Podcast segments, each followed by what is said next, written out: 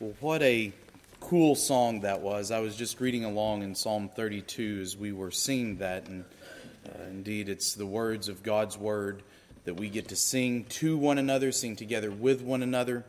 Um, there's another article in your bulletins today, right after the one that Bob's been talking about, about the key to singing together as uh, a church. And uh, in there it says that we sing not as 50 or 100 individuals, we sing as one community and we sing to minister to those around us and to be ministered to. And so, certainly, as a church, we ought to take great delight in singing those hymns because, as we well know, there are some days when there are others around us that need to hear our voices proclaiming those great gospel truths, and there are days that we need to be the ones to be comforted and our hearts assured by those truths that we have just sang in the songs we've sung tonight. Well, I would encourage you this evening to um, uh, begin uh, your work tonight by turning in your bulletins to page four. Uh, and there, there's five different passages of Scripture. Um, you can be looking those up and, and uh, maybe putting a, a, a, piece of paper, your, your fingers there. We've got five fingers, five passages. You can just use your whole hand tonight to, to uh, mark those spots. We'll read those in just a minute all together. Um, I know this is not normally what I prefer to do. I'm far more comfortable when I just start in one text and get to, to scrape all the meat off of those bones. But uh, uh, for the task at hand tonight, we need the breadth of God's Word to consider the cure for conflict. Over the past month, we've discussed a number of issues surrounding the larger issue of church unity. We asked first, on what basis are we united? Where does the bond that you and I claim to share actually come from? Well, the fact that we are united to one another is rooted in the fact that we are each individually first united to Christ. There is a vertical unity that we share with our Savior that allows us to share in the horizontal unity one with another. And our union with Christ by the gospel of grace allows us then to walk in a manner worthy of our calling. It allows us to emulate the unity that we see within the Trinity itself. It allows us to strive for maturity together. It's in those things that our unity is forged. We then asked what it was that divides us. What are the sources of disunity? According to James, our passions that war within us or our lusts as well as our propensity to down talk or gossip about our brothers and sisters in Christ, cause disunity. We also saw in Jude that grumbling, complaining, lustful desires, and flattery will cause disunity within the church. Last week, we asked what the end results of those divisions are. What are the consequences, the disastrous consequences of our divisive behavior? The Bible warns us that if we continue in disunity, we will cannibalize ourselves, devouring one another, mutually assured destruction. It warns us that we will grieve the Holy Spirit, impossibly handicapping the ministries of the church from everything to the singing of hymns, to the preaching of God's word, to the evangelistic endeavors that we in, uh, participate in. And we will rob God of the glory that he is rightfully due when we do not walk in unity, worshiping God in one mind. Now, I know, as I've said before, that, that none of these things are comprehensive. We cannot hope to plumb the depths of our union with Christ, being the basis of our union with one another, in one 40 minute sermon. Nor can we anticipate and list all the causes of conflict within the church, and especially not the consequences, since the, the consequences of our divisive behavior may last for generations and may spread far and wide. We cannot exhaust those things. I admit before you tonight that I still bear the scars of a very messy church split that occurred when I was much younger.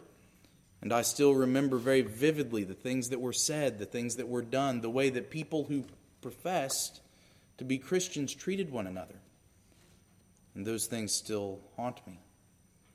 So then, understand all that we've done over the past few weeks, this is just a primer.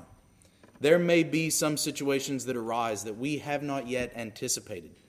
But when they do, we should be diligent to take biblical principles and apply them to those same situations so that we might move forward together in unity. There's nothing new under the sun.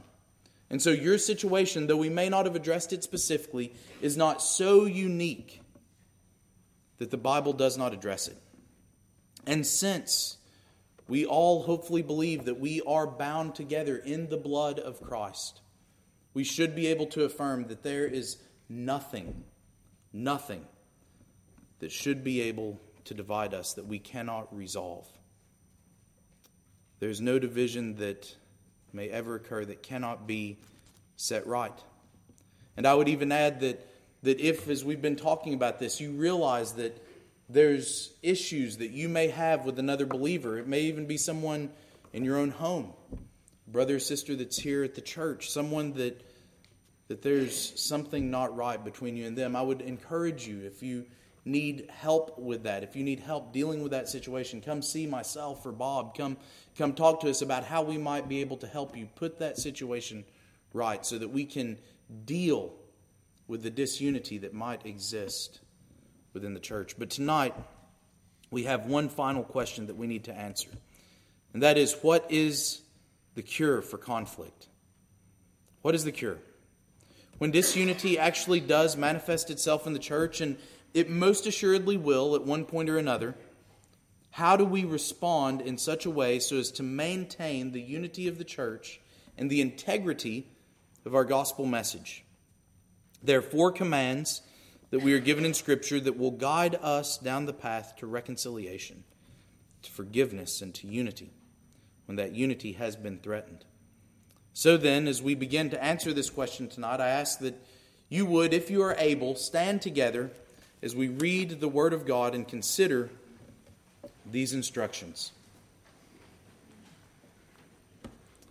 First, from 1 Corinthians chapter 10, verses 6 through 14, we learn to flee from idolatry. Paul writes, Now these things became our examples to the intent that we should not lust after evil things, as they also lusted. And do not become idolaters, as were some of them. As it is written, the people sat down to eat and drink and rose up to play. Nor let us commit sexual immorality as some of them did and fell in one day 23,000. Nor let us tempt Christ as some of them also tempted and were destroyed by serpents. Nor complain as some of them also complained and were destroyed by the destroyer. Now all of these things happened to them as examples, and they were written here for our admonition upon whom the ends of the ages have come. Therefore, let him who thinks he stands take heed lest he fall. No temptation has overtaken you, except such as is common to man. But God is faithful, who will not allow you to be tempted beyond what you are able. But with the temptation, but with the temptation will also make a way of escape, that you may be able to bear it. Therefore, my beloved, Flee from idolatry. From Galatians chapter 5, verses 13 through 25, we learn to walk by the Spirit. There, Paul writes, For you, brethren, have been called to liberty. Only do not use liberty as an opportunity for the flesh, but through love serve one another.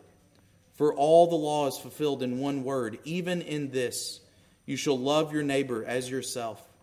But if you bite and devour one another, Beware lest you be consumed by one another. I say then, walk in the Spirit, and you shall not fulfill the lusts of the flesh. For the lust of the or for the flesh lusts against the spirit, and the spirit against the flesh. And these are contrary to one another, so that you do not do the things that you wish. But if you are led by the Spirit, you are not under the law. Now the works of the flesh are evident, which are adultery, fornication uncleanness, lewdness, idolatry, sorcery, hatred, contentions, jealousies, outbursts of wrath, selfish ambitions, dissensions, heresies, envy, murders, drunkenness, revelries, and the like, of which I tell you beforehand, just as I also told you in times past, that those who practice such things will not inherit the kingdom of God. But the fruit of the Spirit is love joy, peace, long suffering, kindness, goodness, faithfulness, gentleness, self control. Against such there is no law. And those who are Christ's have crucified the flesh with its passions and desires. If we live in the Spirit, let us also walk in the Spirit. From Proverbs chapter 19, verse 11, and James chapter 1, verses 19 20, we learn to overlook offenses. Proverbs 19:11 says the discretion of a man makes him slow to anger and his glory is to overlook a transgression. James 1 19 and 20 says, So then, my beloved brethren, let every man be swift to hear, slow to speak, slow to wrath. For the wrath of man does not produce the righteousness of God. And finally, from Luke chapter 17, verses 3 and 4, we learn to confront and forgive. There we read, Take heed to yourselves. If your brother sins against you, rebuke him. And if he repents, forgive him. And if he sins against you seven times in a day, and seven times in a day returns to you saying, I repent, you shall forgive him. You may be seated. Let's turn to the Lord in prayer this evening. Lord, tonight we are grateful for the opportunity to come together and to consider your word and what it instructs us to do. This is such vitally important instruction, Lord, because as we have seen, divisions, grudges, animosity within the church is deadly. It will stymie all of our efforts to do those things which you have called us to do. And we'll end up spinning our wheels, wondering why nothing ever is getting done.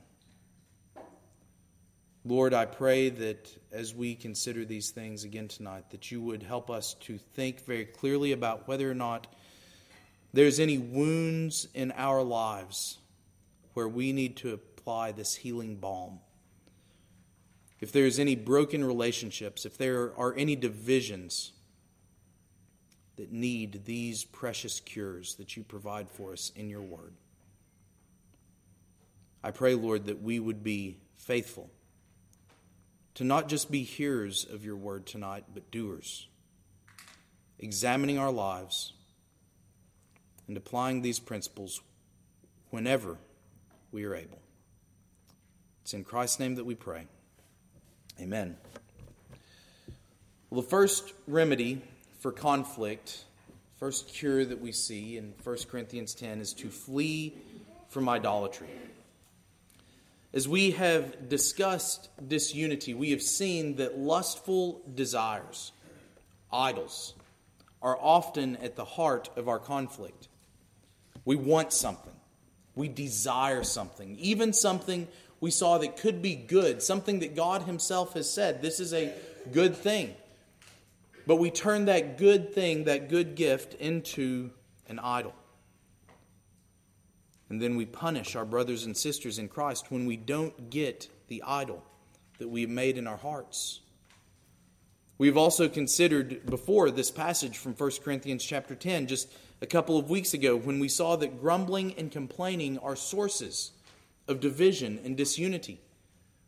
And they are not minor sins, but sins that resulted in the people of Israel being destroyed by the wrath of God. However, according to Paul, the remedy for all of these sins, the cure for complaining, we see isn't just ceasing to complain. We might think, well, well what's the cure for complaining here? How do we how do we stop complaining from being a source of division in the church? Well, it's to stop complaining, right? Well, that's not what Paul says. Paul doesn't just say, hush your mouths. He says, no, you flee from idolatry.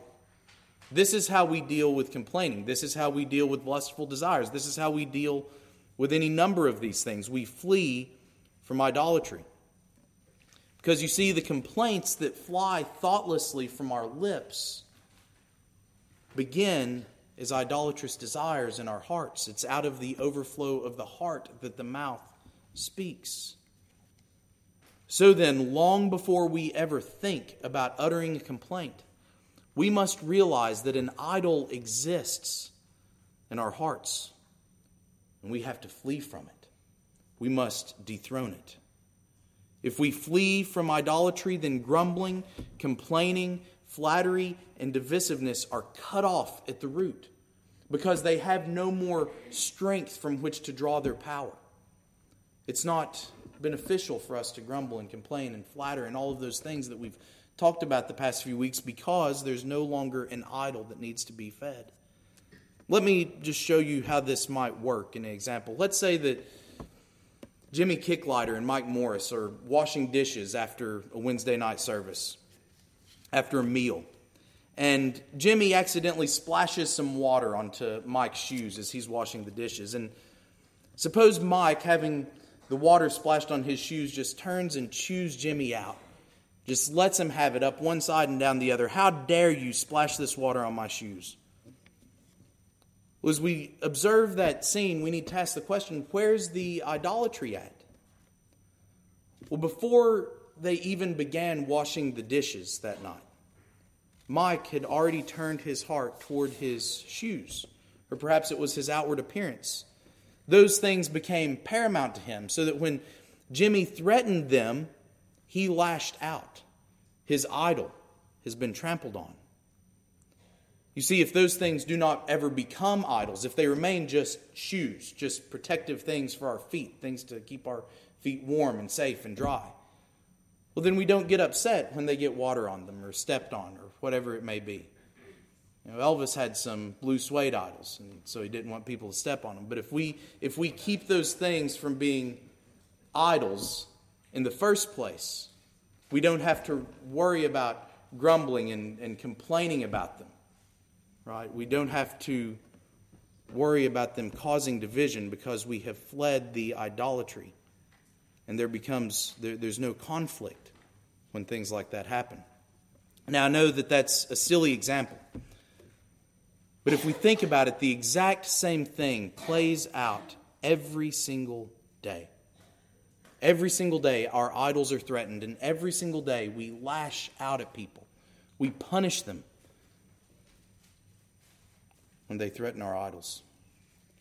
And so, if you want the cure for conflict, if you want to prevent grumbling and complaining and flattering and gossiping, then you must flee from the idol. Realize that at the heart of all of those sins, we are exalting something else to God's position. And when something else other than God inhabits the throne in our hearts, we will protect it at all costs. We will grumble, we will complain, we will flatter to serve our idol. And we will fight with our brothers and sisters to make sure that our idol is satisfied. And so let us instead resolve to flee from idols and the destruction that Israel experienced, that Paul says was written as a warning for us. There's a, there's a reason that this is recorded, right? Paul says this is recorded as a warning for you because we have a tendency to go this same direction, to pursue these same idols. Let us heed that warning tonight and flee from these idols, and that will begin to remedy, remedy these sources of disunity that might exist within the body. The second cure for conflict is to walk by the Spirit. Paul talks about this in Galatians chapter 5. He contrasts here the works of the flesh and the fruit of the Spirit. But note again, this follows the text that we talked about last week, where one of the results of disunity is that we devour one another. But pay attention to what Paul says here as he transitions from verse 15 to verse 16 If you bite and devour one another, beware lest you be consumed by one another. I say then, walk by the Spirit, and you shall not fulfill the lust of the flesh. It's the same thing in 1 Corinthians 10. After all of these things that led to Israel's destruction, he says, Therefore, flee from idolatry. It's the same thing here in Galatians 5. You'll consume one another. I say then, in order to not do this, in order to not fulfill the lusts of the flesh, the remedy is to walk by the Spirit. It's those works of the flesh that lead us to bite and devour one another. So, the antidote to this, the cure, is to walk by the Spirit. And we will not grieve the Holy Spirit, as we talked about last week, if we are consistently walking by the Holy Spirit. We will maintain the unity of the church through the power of the Holy Spirit. As we see this play out, Paul tells us practically what this looks like. He, he shows us how we can see when the works of the flesh are being manifested in the church versus the fruit of the Spirit. What do the works of the flesh look like? Well, Paul says it's adultery, fornication, uncleanness, lewdness, idolatry, sorcery, hatred, contentions, jealousies, outbursts of wrath, selfish ambitions, dissensions, heresies, envy, murders, drunkenness, revelries, and the like. Now he says, consider the fruit of the Spirit. You have love, joy, peace, long suffering, kindness, goodness, faithfulness, gentleness, self control. Almost all of the characteristics that's listed here, whether works of the flesh or fruit of the Spirit, they are all relational. What is peace but peace between two individuals? What is love? Not love between two individuals. What is joy if not all of these things? What, how, do, how do we uh, experience patience if not, or long suffering if not with someone else? Kindness, goodness. Those things are manifested in relationship with one another. So too are the works of the flesh, outbursts of wrath. Doesn't happen when a person lives as a hermit. Right? It could, we call that Tourette's or something else like that, but, but typically outbursts of wrath involve another person.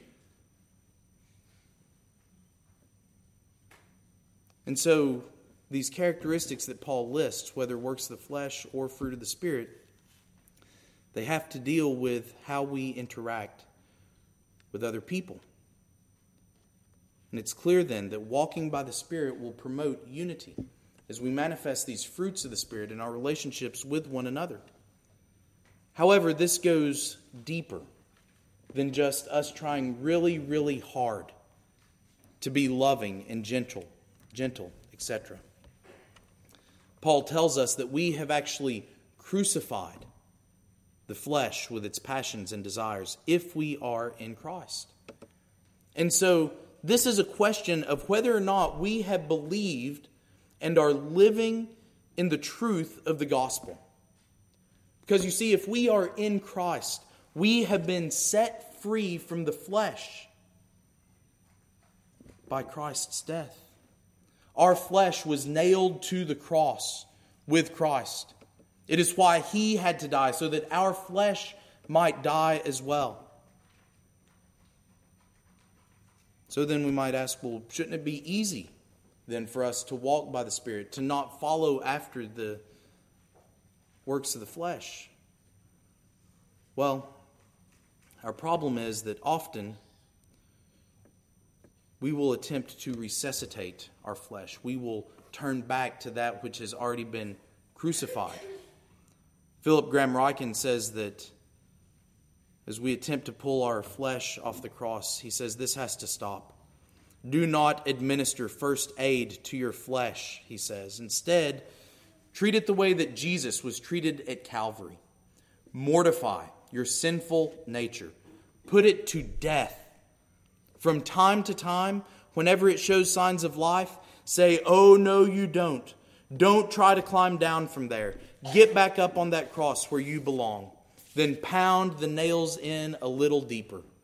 If you belong to Christ, you have crucified your sinful nature with all its selfish desires. Do not resuscitate it. Do not give it CPR. Do not keep it on life support. Just leave it on the cross and let it die. That's what we ought to do with our flesh. When it rears its ugly head back up, and it will, it's going to continue to do that until Christ returns. And it's finally done away with once and for all. But until that day, when, until the day that we cease to live in this flesh, we're going to have to continually put it to death, day after day after day. As John Owen said, we must be killing sin, or sin will be killing us. We must put it to death daily, understanding that it will try to get the better of us every single day if we let it. And so let your flesh die. Walk according to the Spirit, and we will see less and less disunity in the body of Christ. We will see more and more unity, more and more love, more and more faithfulness to our mission. We walk by the Spirit. The third cure for disunity is perhaps the simplest for us to understand, but often the hardest to execute. That is to simply overlook an offense. Proverbs 19:11 tells us that the discretion of man makes him slow to anger and his glory is to overlook a transgression. These two short lines reveal a profound truth about how we ought to interact with one another. We ought to be slow to anger. But notice he doesn't tell us how slow. It's open ended. Do you have to wait for three offenses to occur where before you have been sufficiently slow to anger, or do you have to wait till hundreds pile up? And then have you been slow enough to anger? Then can you lash out at the water on your loafers or whatever it might be once you've crossed that threshold. James reiterates in the New Testament, as we read earlier, that we ought to be slow to anger. For he says, The anger of man does not produce the righteousness of God. When you, in your flesh, are welling up with anger and rage, you are going the opposite direction from the righteousness of God. And so the question then ought not be how long we must endure before we are allowed to be angry, as if we are eager to get angry, as if we're just waiting for that line to be crossed so we can jump down somebody's throat. The question ought to be how far from anger can we remain? It's like a teenager asking how far is too far for them to go with their boyfriend or girlfriend. I hate that question because I know when they're asking that question, we've already lost the battle. Because they've already resolved in their minds that they want to go as far as they possibly can without breaking any really bad rules. Right? they, they want to get as close to the edge as they possibly can before diving over. And so, if you're asking that question, well, well, how long do I have to wait before I can really get angry? You've already lost the battle. You've already deter- determined that you want to get angry. If you're asking how long before I'm allowed to get angry. And so we must resolve to remain as far away from the anger as possible. For the anger of man does not produce the righteousness of God, nor does it produce unity within the church. And so the flip side of this is we strive to remain far away from anger, as we strive to be slow to anger, the positive aspect of this is to overlook the offense. For this, we're told in Proverbs, is the glory of man. I know this is hard to believe, but you do not have to be avenged every time someone slights you or insults you or offends you. You don't have to ride that person's bumper when they cut you off in traffic just so they know how irritated they made you. Saul sought to kill David the rightful king. But what does David do? We see in the Psalms repeatedly that he goes to the Lord and pleads that the Lord would avenge him. And when he has the opportunity to take that vengeance himself on Saul, he passes it up. He knows that the Lord will vindicate him. You see, the world looks to get even, Christ doesn't. Christ tells us that we ought to turn the other cheek. Christ tells us to forgive our brother 70 times 7. Christ went to the cross for an unfathomable list of our sins, none of which he had committed. All of those things are terrible. But Christ tells us how we should act in those situations, and then he demonstrates for us by suffering the greatest injustice ever done to any person ever and he does it willingly. He embraces that for our sake. And so, do we respond to wrongs against us like Jesus did, or like the world does? Do you want to get back at someone what they did to you? Do you want revenge? Do you want to get even? Often, when dealing with children, if one child does something to another, the other, we, we catch it before the other is able to, to retaliate. The, the one that's going to retaliate says, Well, that's not fair. They did such and such. I should be able to do that too. And we say, Yes, I know it's not fair. It's not. It's not an eye for an eye. But this is the way that Christ has called us to walk in, to walk in forgiveness, to not seek retaliation and vindication on our own. Do we want someone to hurt or feel bad because they need to understand what they did to us? I want that person to feel just as bad as they made me feel. It's often our attitude, I think. But that is not Christ in us. That is once again our wicked flesh trying to crawl back off of that cross, trying to breathe new life into its crucified bones trying to re enlist us into the service of Satan. Do not give in. God will vindicate, God will avenge. God sees and he knows. I love that line that we read this morning in Exodus chapter 2, the very end of that chapter. God sees, God knows what his people endure. It does not go unnoticed, it does not go forgotten. Do we trust him enough to put our vindication in His hands and trust Him to avenge. You see, this is not easy because at the heart of this, we find the oldest and perhaps most powerful idol of all the idol of self. The idol of self demands that retribution be made when that insecure God is threatened. And so that is why we bristle and our tempers rage when someone offends us.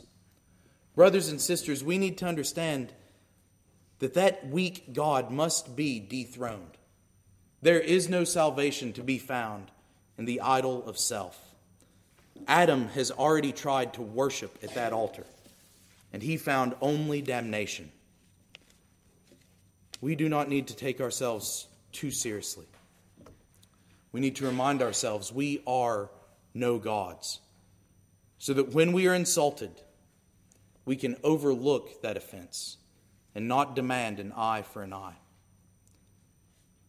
We understand this, I think, well enough when the roles are reversed and when we become the insulter and someone else is insulted. Because when someone else gets angry at what we say, well, what do we do? We say, well, it was only a joke.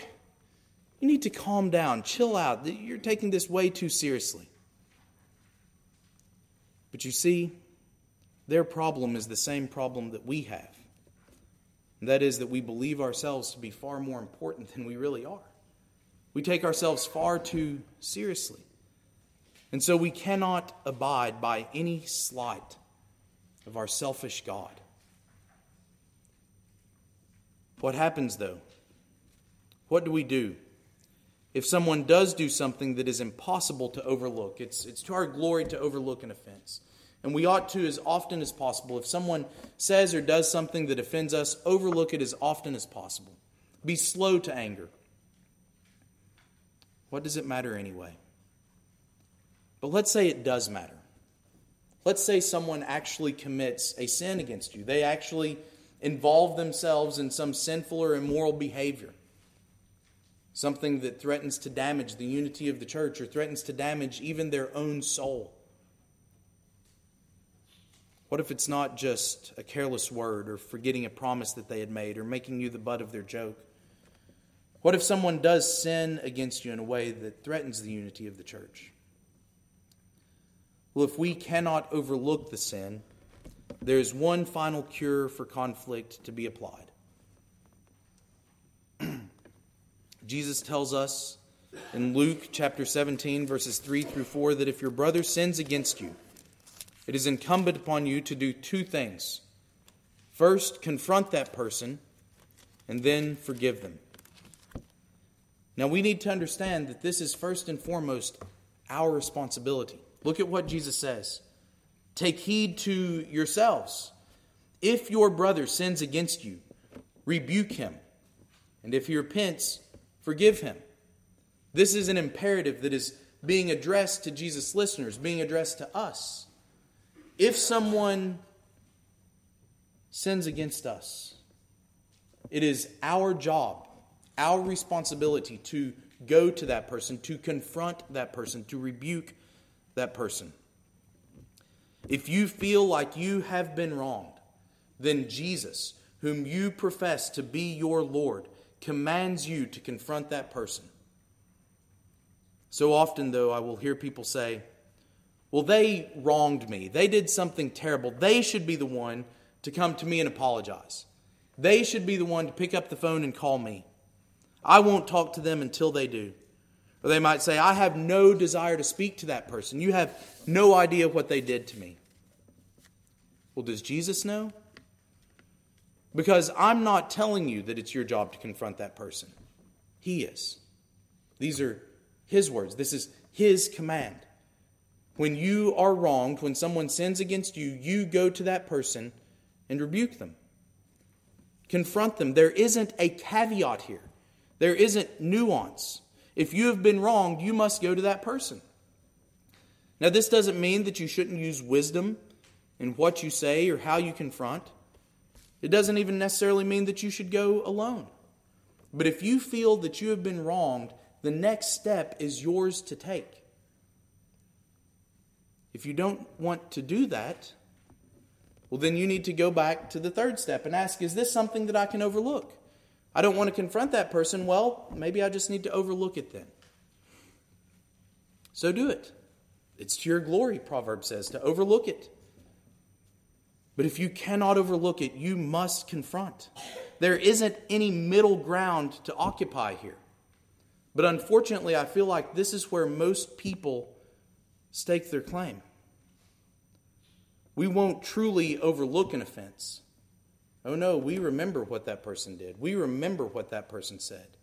We're going to allow it to continue to drive a wedge between us. But we also refuse to go to the person confront them. And so we remain in this purgatory of fractured relationships and broken trust. It's no wonder the nations are not yet reached with the gospel. It's no wonder that our politicians openly lobby for infanticide. It's no wonder that racial tensions continue to exist. It's no wonder that our neighbors are not transformed by our influence. You see, the churches we read about in Acts, they had no money, no power, no influence, no legal protection, no rights, nothing. And yet, within one generation, the gospel advanced to the far corners of the known world. Why? Well, it's no great mystery. Acts chapter 2, verse 46 tells us so, continuing daily with one accord in the temple and breaking bread from house to house, they ate their food with gladness and simplicity of heart. You see, we don't need, as a church, better programs, nicer buildings. We don't need new visions to be cast and all those things that churches look to today. We need unity. The church in Acts was in one accord. One accord. They were unified. They didn't let petty offenses derail their gospel mission. But we do. We won't overlook, but we also won't confront because that would be awkward. Listen, church, your neighbors are going to hell. Your children are going to hell. Some of us in this room may be going to hell.